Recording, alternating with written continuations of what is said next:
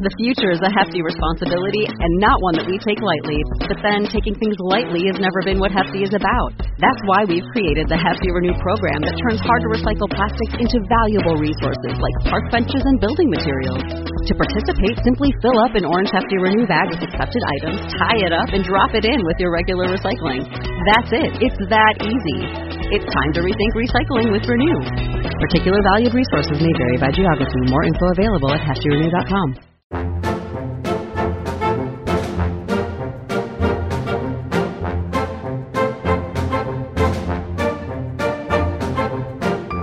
Disney Deciphered, a podcast helping you save money, time, and stress as you plan your Disney vacation. On today's episode, we talk about what you need to know if you're visiting Disney World this spring or summer, including some new announcements that Disney made. Find all episodes of this podcast at DisneyDeciphered.com, Apple Podcasts, Google Play, Stitcher, Spotify, or anywhere you find podcasts. And we really appreciate it if you could leave us a positive review. If you'd like to support the podcast, check us out on patreon.com slash Disney Deciphered for bonus content, or you can book a trip with me as your travel agent at no cost to you. Get started by emailing Joseph Cheung at travelmation.net. If you have questions for the podcast, email us disneydeciphered at gmail.com. Connect with us at WDWDeciphered on Twitter or on our Facebook page, Disney Deciphered. Thanks and enjoy the show.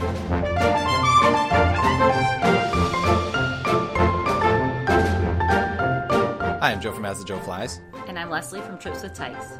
Welcome back to Disney Deciphered. So there's been a lot of news, but we generally don't like to do news shows. However, a lot of people are planning travel to Disney World either this spring or this summer, so we thought we'd insert the news into what you need to know if you're going to Disney World, say, in the next six months or so. You know, we're going to talk about what to expect if you are going to be at Disney World in the spring or summer. Before we get to that, we are a little bit behind on Patreon shoutouts, so we want to do that. So we want to give a shout out to Andrew R, Matt S, and Chad S, who all have subscribed and supported us on Patreon and are receiving bonus content there. So thank you so much, all of you, and to all of our patrons for supporting us. Uh, we really appreciate it and really helps uh, give us the positive motivation uh, to keep this going. Yes, thank you so much. And it's uh, really fun to get to interact with all of our patrons in our Facebook group. That group is getting livelier and livelier. So, really have just enjoyed connecting with everybody and just I'm so grateful for your support. Three years in, right, Joe? Crazy. Another way to support the podcast, of course, if you are booking a trip uh, last minute or, you know, you are feeling excited about traveling again, you can, of course, use me as your travel agent. That's no cost to you. You can email me, Joseph Cheung at travelmation.net. All right. So let's get to it, Leslie. There's a lot to think about if you're traveling in the next five or six months or so, but let's start with what you will not be able to see if you're traveling this spring or summer to Disney World. So Disney had that shareholders meeting and they announced some things that are not coming when we thought they might be coming. So what are those, Leslie? So they first announced that Ratatouille is not going to be reopening until the launch of the 50th on October 1st. So that was pretty surprising because like all of the information was inside information was that that attraction is ready to go in the France Pavilion at Epcot. So no Remy's Ratatouille adventure until the 50th. I mean, I do wonder whether there might be some soft openings maybe for the tail end of summer, but you know, no news on that yet, right, Joe? Correct. I mean, there should be soft openings. The probably, I wonder, they'll have a media event, or maybe the media event will be folded in with the 50th anniversary stuff. But yeah, Ratatouille and also uh, the Creperie and some of the other stuff in the France Pavilion not going to open this summer, unfortunately. Even though, like you said, Leslie, that ride is ready to go. Uh, what else is probably not going to come this summer? Yes, so no official announcements on this that I've seen, but it seems unlikely that we're going to get Harmonious, the new nighttime spectacular in Epcot for quite some time. I know there have been barges that have been rolled out, and there's been much said about whether or not those are eyesores, et cetera, et cetera. But, you know, there was some hope, I think, that a lot more nighttime spectaculars would, would make a comeback here in the spring and summer, and it seems like that's still a ways off. Is that fair? Yeah, I think I'm on record multiple times saying oh, Disney probably doesn't even know when they want to open Harmonious. You know, you can check out Disney Hacks, which is a podcast that I edit. They talked about how the fountains for Harmonious look terrible, and they do right now, although I'm sure they'll be great when the actual attraction comes. I think Disney wants the nighttime spectacular to be running, but I think they're gonna they don't even know when they can open. If they could open it by October 1st, they will, but I think they'll wait to see the lay of the land before they make an official announcement or even make an official decision for when they're going to do with that. That's right. And let's not forget Rivers of Light and its one year delayed opening. So that that can happen. Disney can have every intention of opening something and there are things thrown in the way that make it impossible. Ooh, let's hope that uh, Harmonious is not a Rivers of Light Part 2 because that would be quite a swing and a miss for Disney. You know, of course, Rivers of Light did not even survive the pandemic, unfortunately. That show was kind of, uh, it felt doomed from the start. Harmonious, to be fair, feels a lot better, and I think everyone's excited about it, and I think it'll be good when it finally comes out. Oh, yeah, totally. Now, a couple of other things that we might see this spring or summer, but no official announcements and we really can't predict. So let's start with the thing that we knew was coming, the extra park hours for on-site guests, Leslie. Just a quick reminder, what is that benefit? And like I said, we don't know when it's coming, but it might come before the end of the summer. That's right. There's been no date announced. They just said sort of later this year, kind of leading up to the anniversary, something like that. And that is, it's no longer called Extra Magic Hours. It's just an early entry benefit into every park for on property guests 30 minutes in advance of park opening. And so it's every day, every park, giving a huge benefit to, you know, folks staying in Disney hotels and you know partner hotels that that fall within this umbrella. We don't know the date for that and again, this may be one of those things that Disney doesn't know the date for, and they're going to adjust and add as crowds warrant it. Exactly. And then the new thing that we heard about just this week, Leslie, of course, now magic bands are no longer complimentary with your hotel stay. What did Disney announce this week that they still have not announced a date? It might come by the end of the summer, but who knows again. Yes, so they have a new feature called Mobile Magic, and it basically is bringing some of the features of Magic Bands to your smartphone. So it allows you, it will allow you to say add your park ticket to, you know, your digital wallet on your smartphone, and then when you go up to one of the touch points, instead of holding up your Magic Band, you would hold up your smartphone and it would scan you into the park. There has been not a lot of information given about what features it will replace. Of course, FastPass doesn't exist right now as we once knew it, so I assume if that comes back or some new iteration of that comes back, then you know you'd also scan your smartphone for fast pass access to some of the attractions. There's a lot of a lot more question marks about it, but for folks who don't want to pay for Magic Bands but do have smartphones, then this gives them one more option, and you know not having to carry around an RFID card is certainly more convenient. But we'll see what the rollout is and and see when they can make it work on both Apple and Android. The uh, initial launch is go- just going to be on Apple devices, as I understand it. What? Yes. Did you miss that, Joe? I missed that. I missed that. oh my gosh. Apple owns everything. yeah.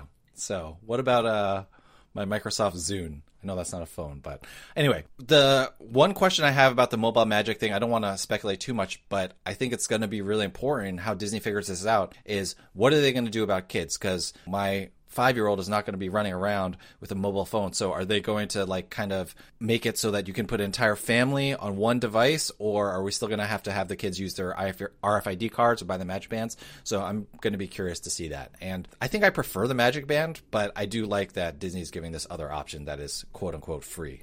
Yeah, I still think I'll enjoy using the Magic Band. And as as for kids, I'm guessing it's going to work the same way it works for Max Pass at Disneyland. And that is a situation where if you, you know, you have a whole family's fast passes on your phone and you just scan through them really quickly and scan all four or something at a touch point. But they definitely have that capacity from what I've seen at Disneyland. So it would make sense to move it over to uh, Disney World as well.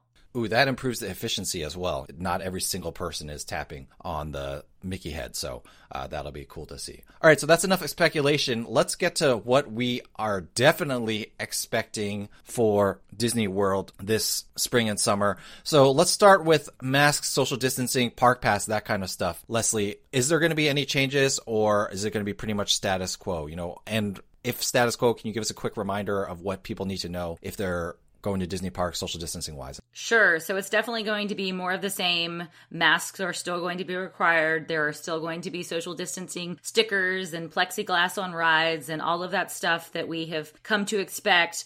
I mean, I think practically speaking, the guests may not be as good as social at social distancing as the spring and summer go on. I mean, I'm just judging by like what my grocery store line looks like. people are getting tighter and tighter together. So, you know, I think people do need to be aware of of that trend possibly happening. But but as far as official D- Disney policy goes, there are going to be all the precautions in place and and Disney still does have that rule that you can't be moving while you're eating and drinking. You have to be static and, you know, stay in one place if you're going to take off your mask and no strolling around food festivals at Epcot.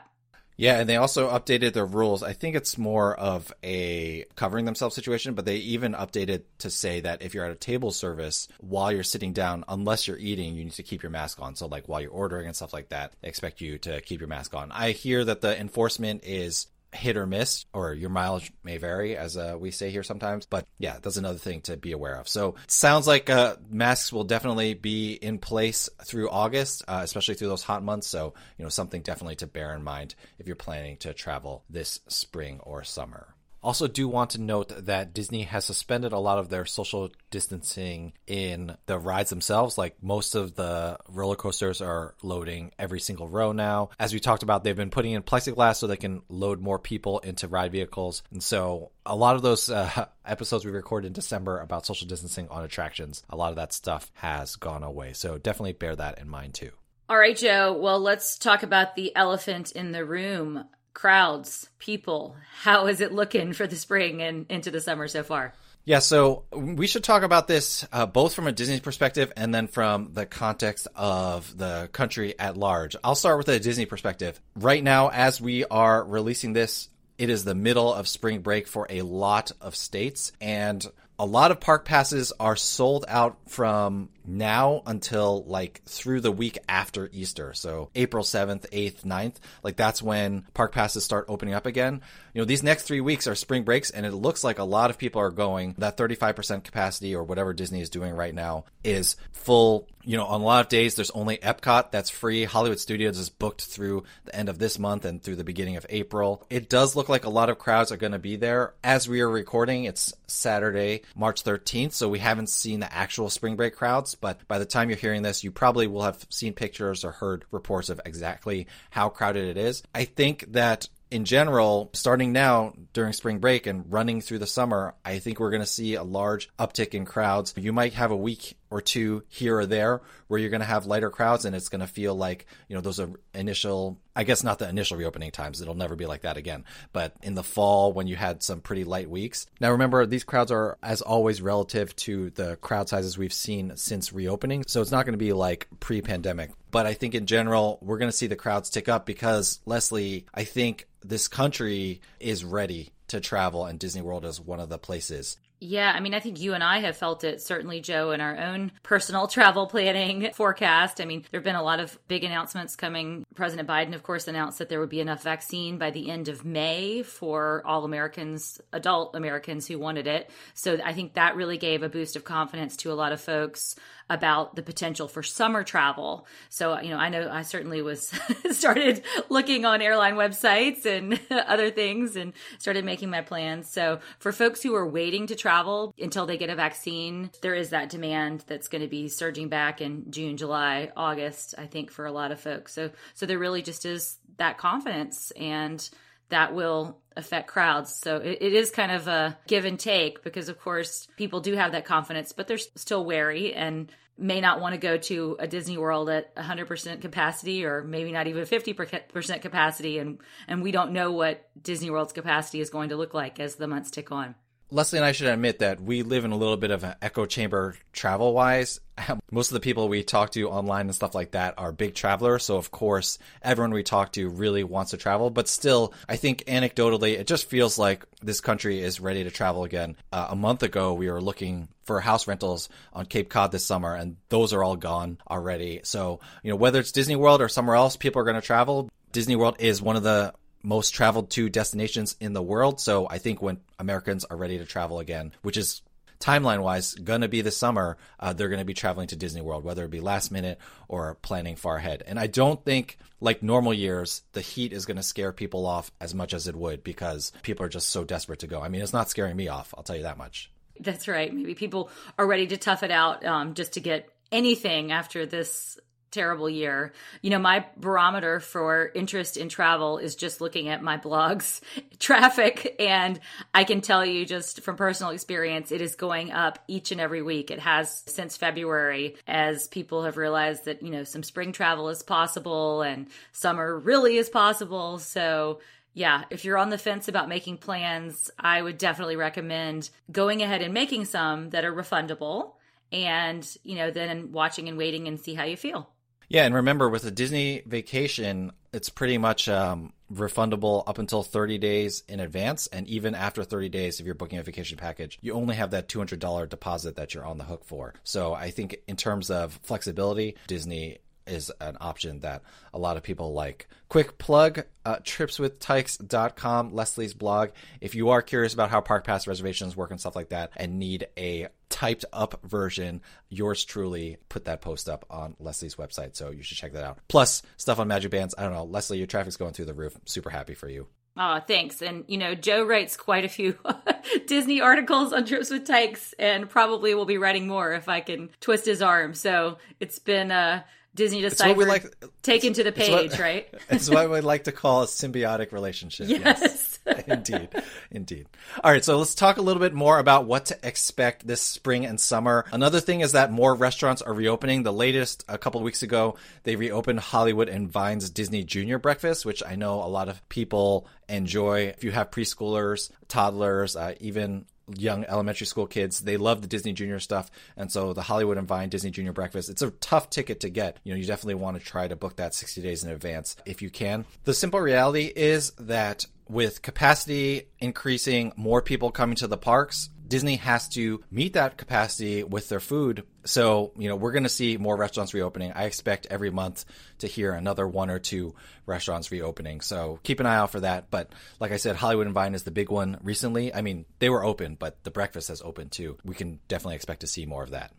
All right, a new quote unquote gate has opened at Disney World uh, just this past week. Blizzard Beach reopened to the public, the first water park at Disney to be opened. Can you tell us really quickly what people need need to know if they uh, plan to visit Blizzard Beach?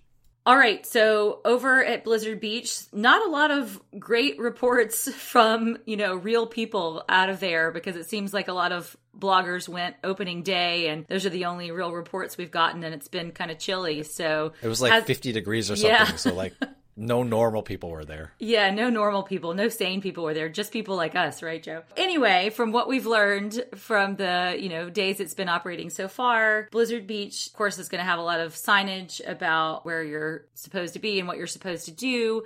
The requirements for masks are, of course, going to be different there because you're not going to be wearing your mask lining up for a water slide or in the lazy river or something like that. So instead, Disney has made clear where you do have to wear your mask, and that's upon entering the park, when doing any shopping, when going to the restrooms or the changing rooms, and then finally when you're lined up for dining or, or, you know approaching dining. So any of the usual places that you would sort of not be getting wet is when you're going to have to be wearing your mask. So definitely something to keep in mind. It's going to be operating a bit differently than the rest of the parks. What else, Joe? On the mask thing, I think a little bit different from the theme parks themselves is it seems like if you're at your beach chair and stuff like that, you're not gonna. It's almost as if there's like a mask free zone and uh, masked zone. And the mask free zone is basically the water park itself. So if you're at your chair, you're in that mask free zone, you're by the water, I think you're going to be okay. And with what we know about outdoor transmission and stuff like that, I think uh, it makes sense because Disney had to balance the practicality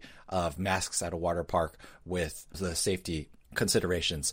Speaking of the pool chairs, you know, you're not supposed to move them. So that's part of how they are enforcing social distancing. And then another small change that they're doing for enforcing social distancing. Actually, it's a big change if you have younger kids. If you're on the lazy river, you have to be in a tube. So I wonder if they'll because when I've been on lazy rivers before with like younger kids, I put the kids in the tube and walked along by them. I'm not sure how they're enforcing, but I think they're doing this to make sure that there's only a certain number of people in the lazy river at a given time. And they've also implemented a small change where the tubes that are free to take or to use are flipped upside down so that the uh, chlorine can wash off uh, any germs that they are. So they flip the tubes upside down, then you flip it over and get in, and you know it's clean due to uh, science. Yay, science.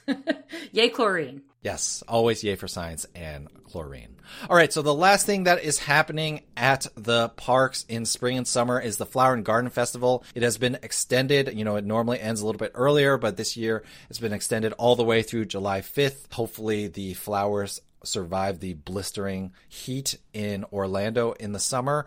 But for those who have not been to Flower and Garden before or or who are planning a Disney trip for the first time in a long time, what is the Flower and Garden Festival? What can people expect? So, Flower and Garden Festival is another one of the many Epcot food festivals of course because of its name it's more than just food. They there are these gorgeous floral topiaries and designs you know disney characters all over the park. So there's a lot of activities that are usually centered around gardening and, and flowers and things like that. And then the food is of course sort of spring inspired and a lot of different festival booths set up around World Showcase, like you'd expect at Food and Wine and, and Festival of the Arts. So it's really just an excuse to go to Epcot and eat a lot of great Disney food and, uh, you know, spend a lot of money. But it's, it's really quite beautiful. I've been to Flower and Garden a couple of times in the spring. For whatever reason, that tends to be the time of year that I find myself going. And it's, it's really a beautiful festival.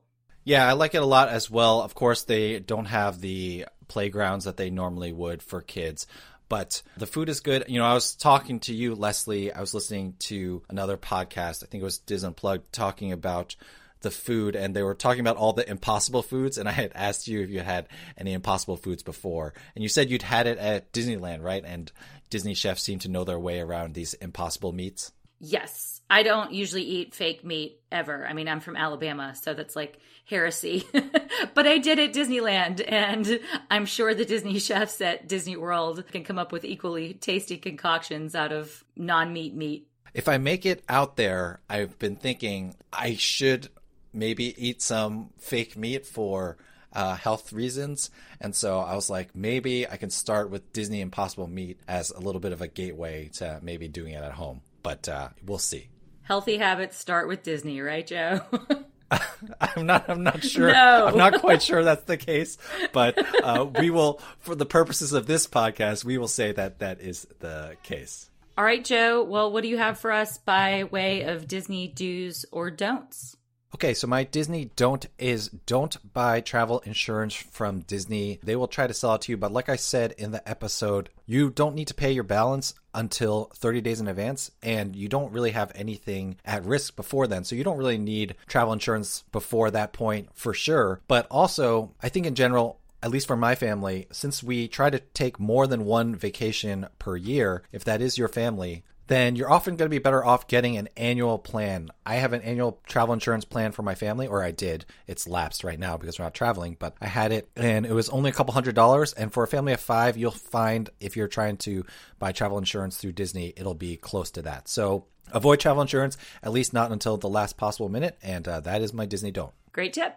All right, so that does it for what to expect at Disney World this spring and summer. If we missed anything or there's anything you're really looking forward to or disappointed that's not coming yet, let us know. DisneyDeciphered at gmail.com, at WDWDeciphered on Twitter, or on our Facebook page, Disney Deciphered. Thank you so much for listening, everyone. Really appreciate it. Other than that, thank you, Leslie, for taking the time to talk to me, and I will see you standing outside the bushes in Ratatouille, just waiting for it to open. Thanks, Joe.